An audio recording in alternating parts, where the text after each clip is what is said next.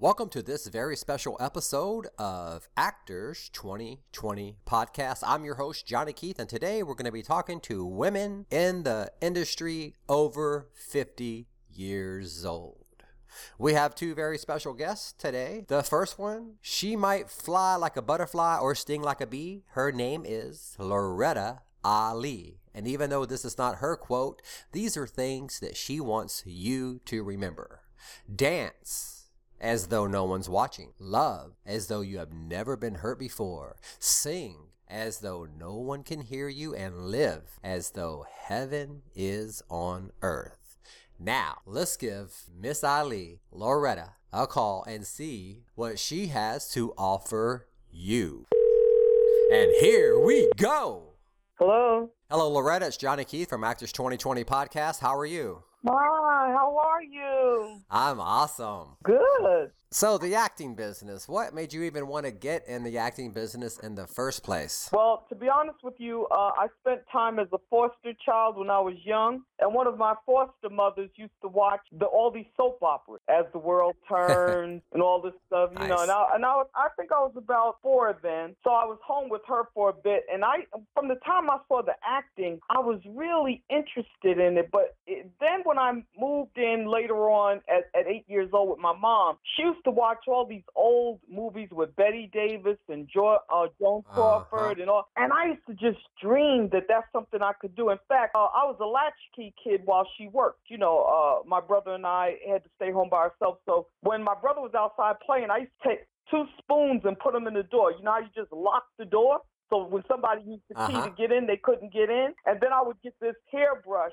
like a microphone, and put the music on and pretend that I was a singer, you know, because I really didn't realize I really was an actor. I just wanted to act the song. And then when somebody came home, I snatched the spoons out the door so they could turn the key, you know, and hid the spoons in my pocket. But those were all little dreams I had as a child that I knew that there was something different about me that wanted that, you know. So, what was your first taste of it? What What was your first thing? Extra work, theater, or what? Well, actually, my first uh, opportunity was with Norman Charles, and he had what was called the Theater of Renewal in Manhattan, and that was in the 70s. And he taught me improv acting, and he was really a joy. This was a, a man who I had no idea until later on how really fantastic he was because he taught me improv acting. And what happened was that there was a young man, I was playing the role of a prostitute, and he hit me on my rear end in the improv, and I acted up really bad. So Mr. Charles said, You can have just have a seat out there on the chairs and watch us perform because you don't come out of character because somebody does that to you. Use that. I said, No, he can't touch me. He said, No, you're wrong. He can do whatever he wants to do. You're wrong. What you should have done was use that and turn that around. Even if you wanted to say that in the scene, you can't touch me. He said, but you can't just, just start going off and acting up wanting to fight in the scene because you took it personally. He said, I knew it wasn't acting, it was personal. So I learned Okay. so much from Mr. Charles uh, in terms of what to do on stage and how when situations come up to turn it into uh, something that works and also that you don't need a script a lot of times you can use your imagination How old were you back then? I was in my 20s, probably about 24, 25, but what his teaching led me to start my own production company in uh, New Jersey. And I started what was called Okay. the Regal Roots Theater for the Performing Arts. And I started teaching improv acting to other actors, even though I was young. Oh wow! So you were starting to give back right away. Uh, Exactly. I, from right from the beginning, because what was happening was I was a New York actor auditioning in New York, and I was what Spike Lee always said: actors go through so much because you know you're the wrong size, the wrong age, the wrong a lot of times the wrong anything to get cast, and I fit that whole category because I was not the ingenue. I was full figured. I was very, very light complexion, so it was hard to match me with other people of uh, other African Americans. So I was always too short, too fat, too everything. So I had to really create my own work rather than come home all the time crying because I didn't land the audition and feeling bad about myself. I just created, started my own theater and where I could work. It seems like this is the only business where they can say you're too tall, you're too short, you're too fat, you're too white, you're too black, you're too this, you're too that, That's right. and they can get away with it. That's exactly correct.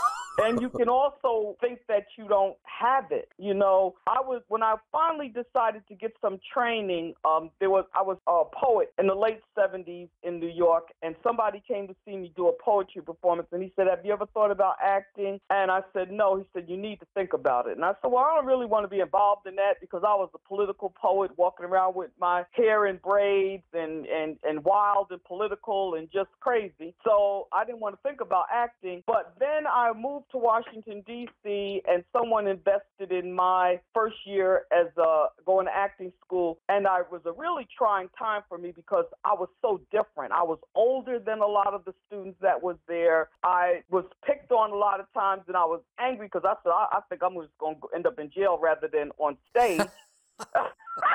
because I was like, I'm not going to be called too many fat, not supposed to have the role type people much longer without really losing my temper. But it taught me you know, I had a, a instructor who said to me, because I, I stopped going to school. I was upset, so I just took off. I didn't come back, and she called me up. She said, "Why are you not at class?" I said, "Because they pick on me." But she said, "Wait, wait, wait, wait. You didn't give yourself that talent. That talent was given to you by a higher power. You don't even have the right mm. to decide that you're not going to use it. Get your butt back to class." And I was like, "Who are these people calling me? Everybody was calling me. Get back in. Why are you feeling sorry for yourself?" But that was one of the best things that could have ever happened to me because I never looked back. Wow. Even if I heard heard no, I just kept on going, just kept on going. Wow, is that where you did the roles there in the Ford Theater in the Kennedy Center there in Washington, the marriage proposal? And oh yeah, I had a wonderful teacher at the theater school when I started going for acting, and she, when I was with her for my first year that I was there, I was so uh, nurtured because she was a nurturer, and I remember first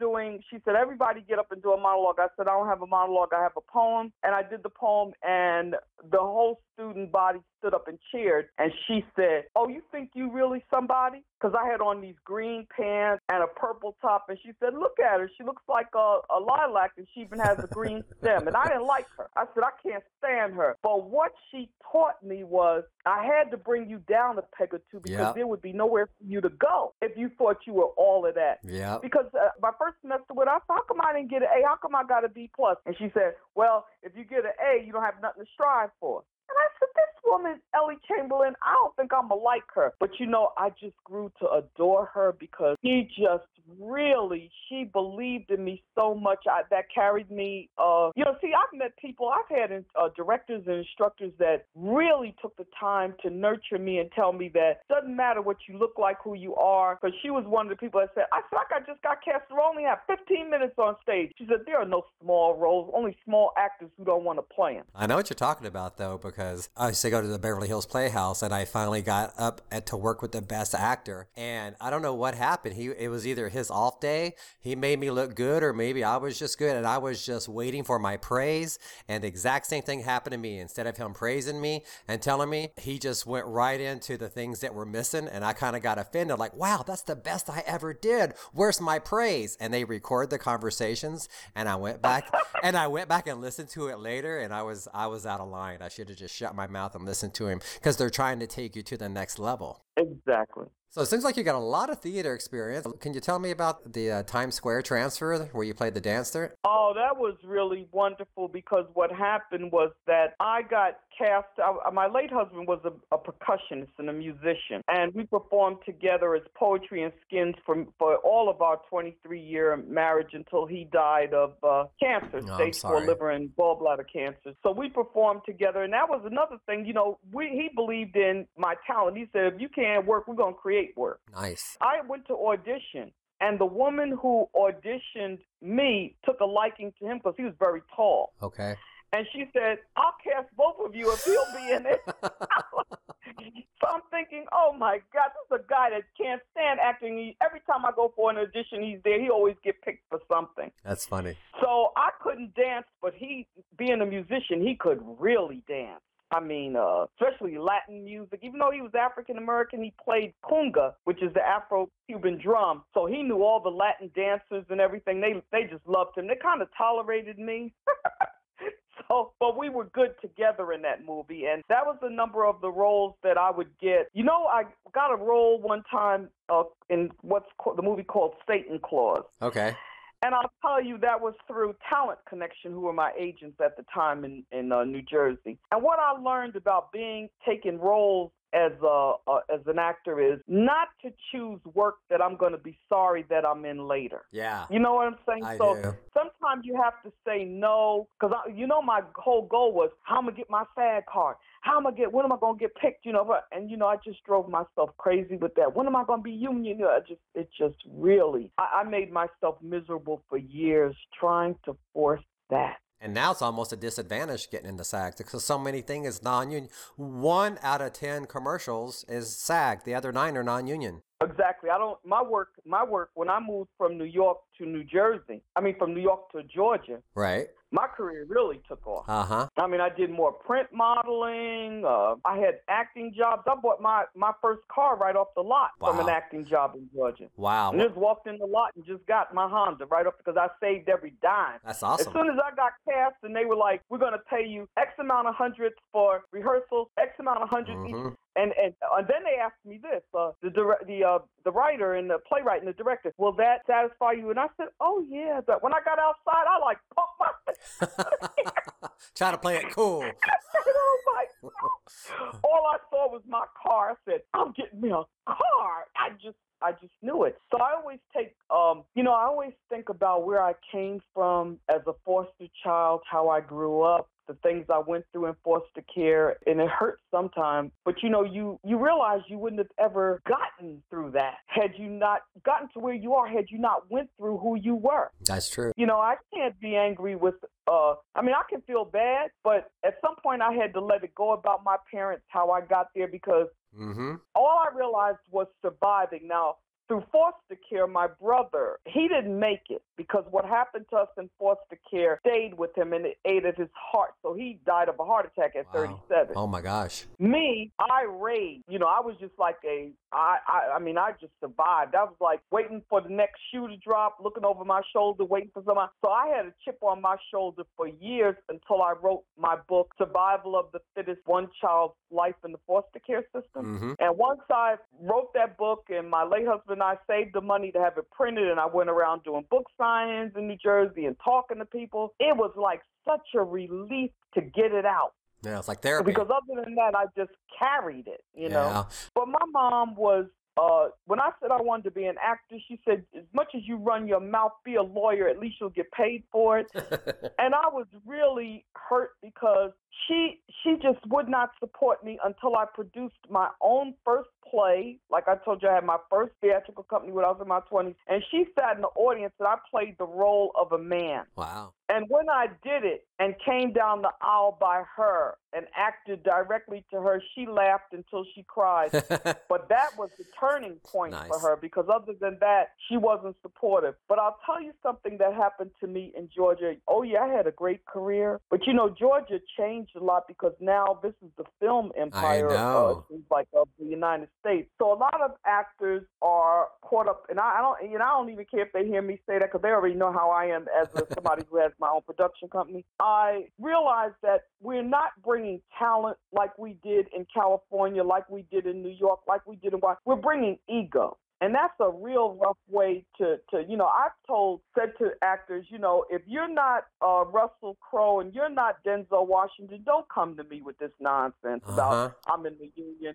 Bring something to the table that we can be proud of and learn about teamwork and ensemble acting and caring about your fellow actor. Because I think I was at the Rialto, and that's a huge uh, theater in Atlanta. And I was waiting backstage to take my little bit part that somebody was kind enough to give me. And I was sitting there waiting, and I said, This is the very last time I'm going through this nonsense and I just started my own production company in Atlanta. And I went on to write plays and and and work that, and it gave me a way to um, be able to perform and not have to do work that I wasn't proud of. Because there's nothing worse than going to a movie premiere, sitting in the audience, eating your popcorn, and there are scenes that come up on the screen that you weren't there when they shot them, and your husband is sitting next to you, rolling his eyes because we have friends in the back Right. that are going, What kind of movie was? And I'm like,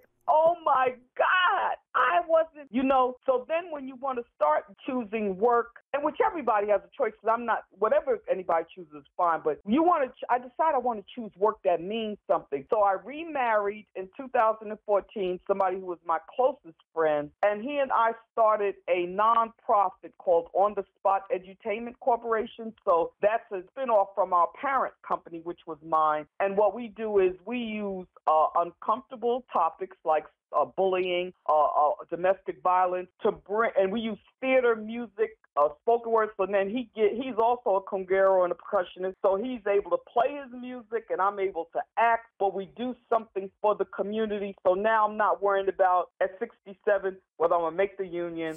now we still both audition because he gets a lot of print modeling jobs. Nice. And then I also still get cast and acting jobs in, in Georgia, but I'm not hungry like that. Right. You know, I'm not starved for it. I've learned that, and it took me so many years to do it, that I don't have to make myself miserable just to be on stage. I don't have to prove to anyone the talent that I didn't even give myself. Mm-hmm. I don't have to prove that.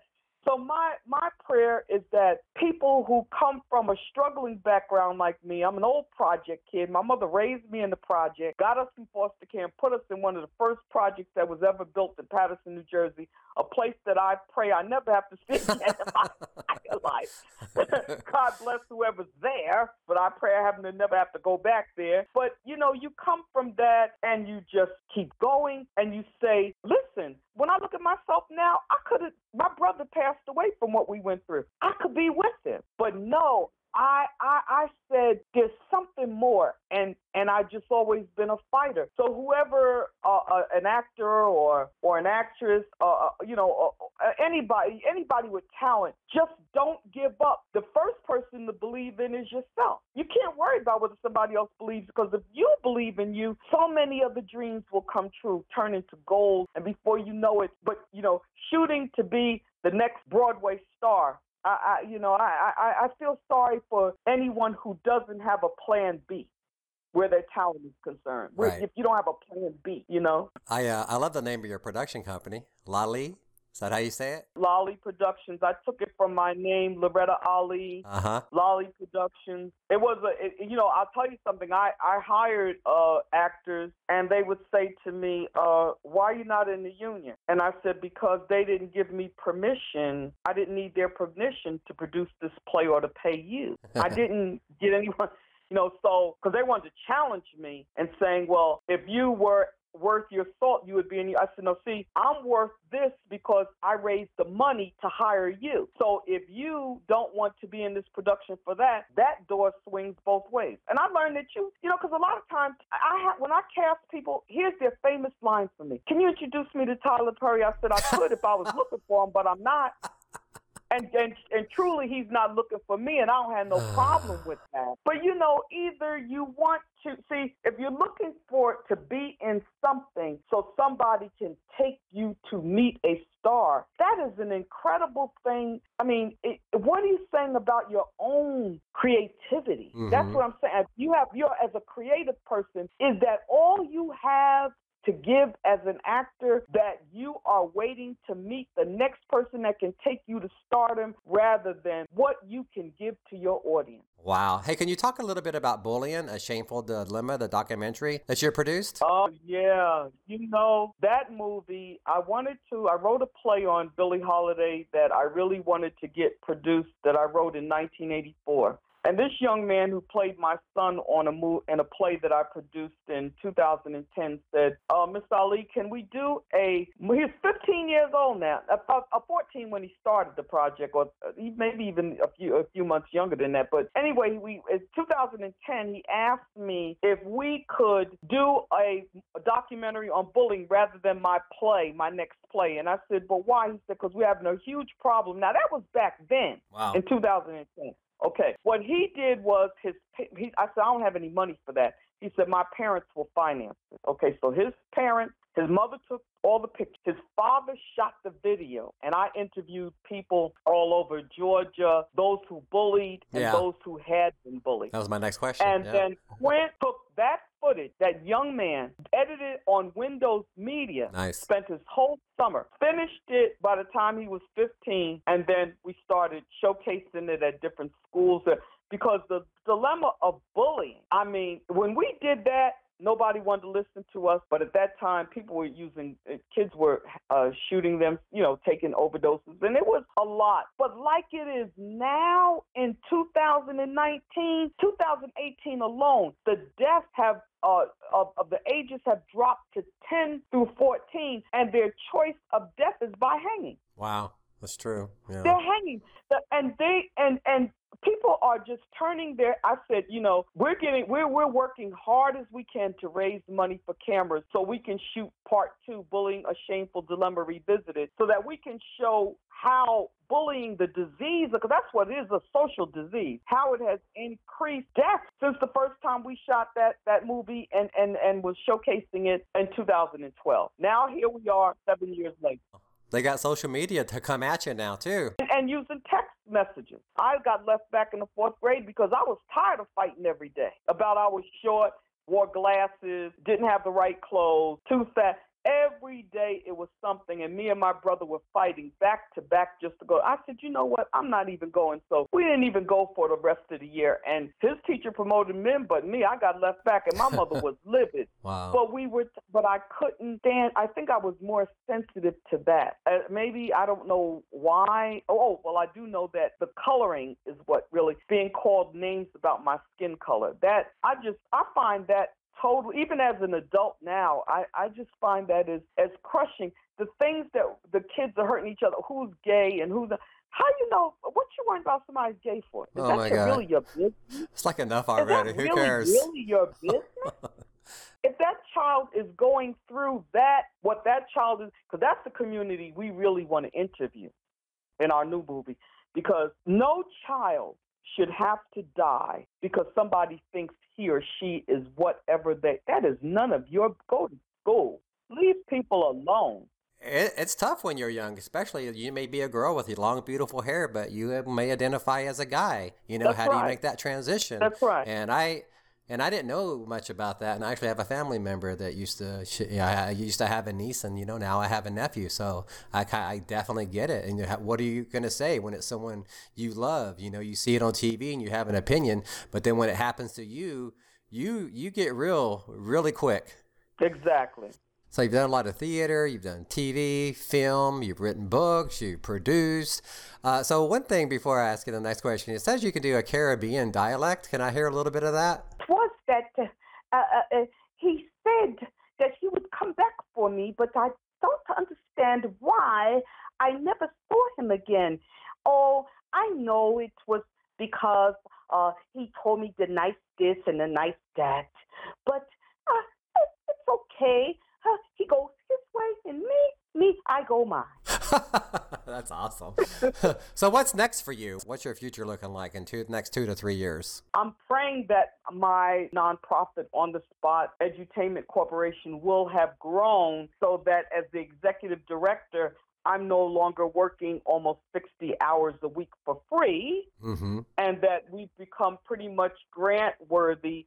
That I will have a salary. My dream is not that I become a famous actress on stage. That's not it. I dream that my company, either the parent company, Lolly Productions, or on the spot, takes off to where I will be able to perform whenever I want. I don't have to be wealthy. I don't have to be rich, but just be able to be on stage whenever I want to. Because so I'm just praying that the projects that we're working on, our company, and how, and really what I'm real praying for is that we have great cameras.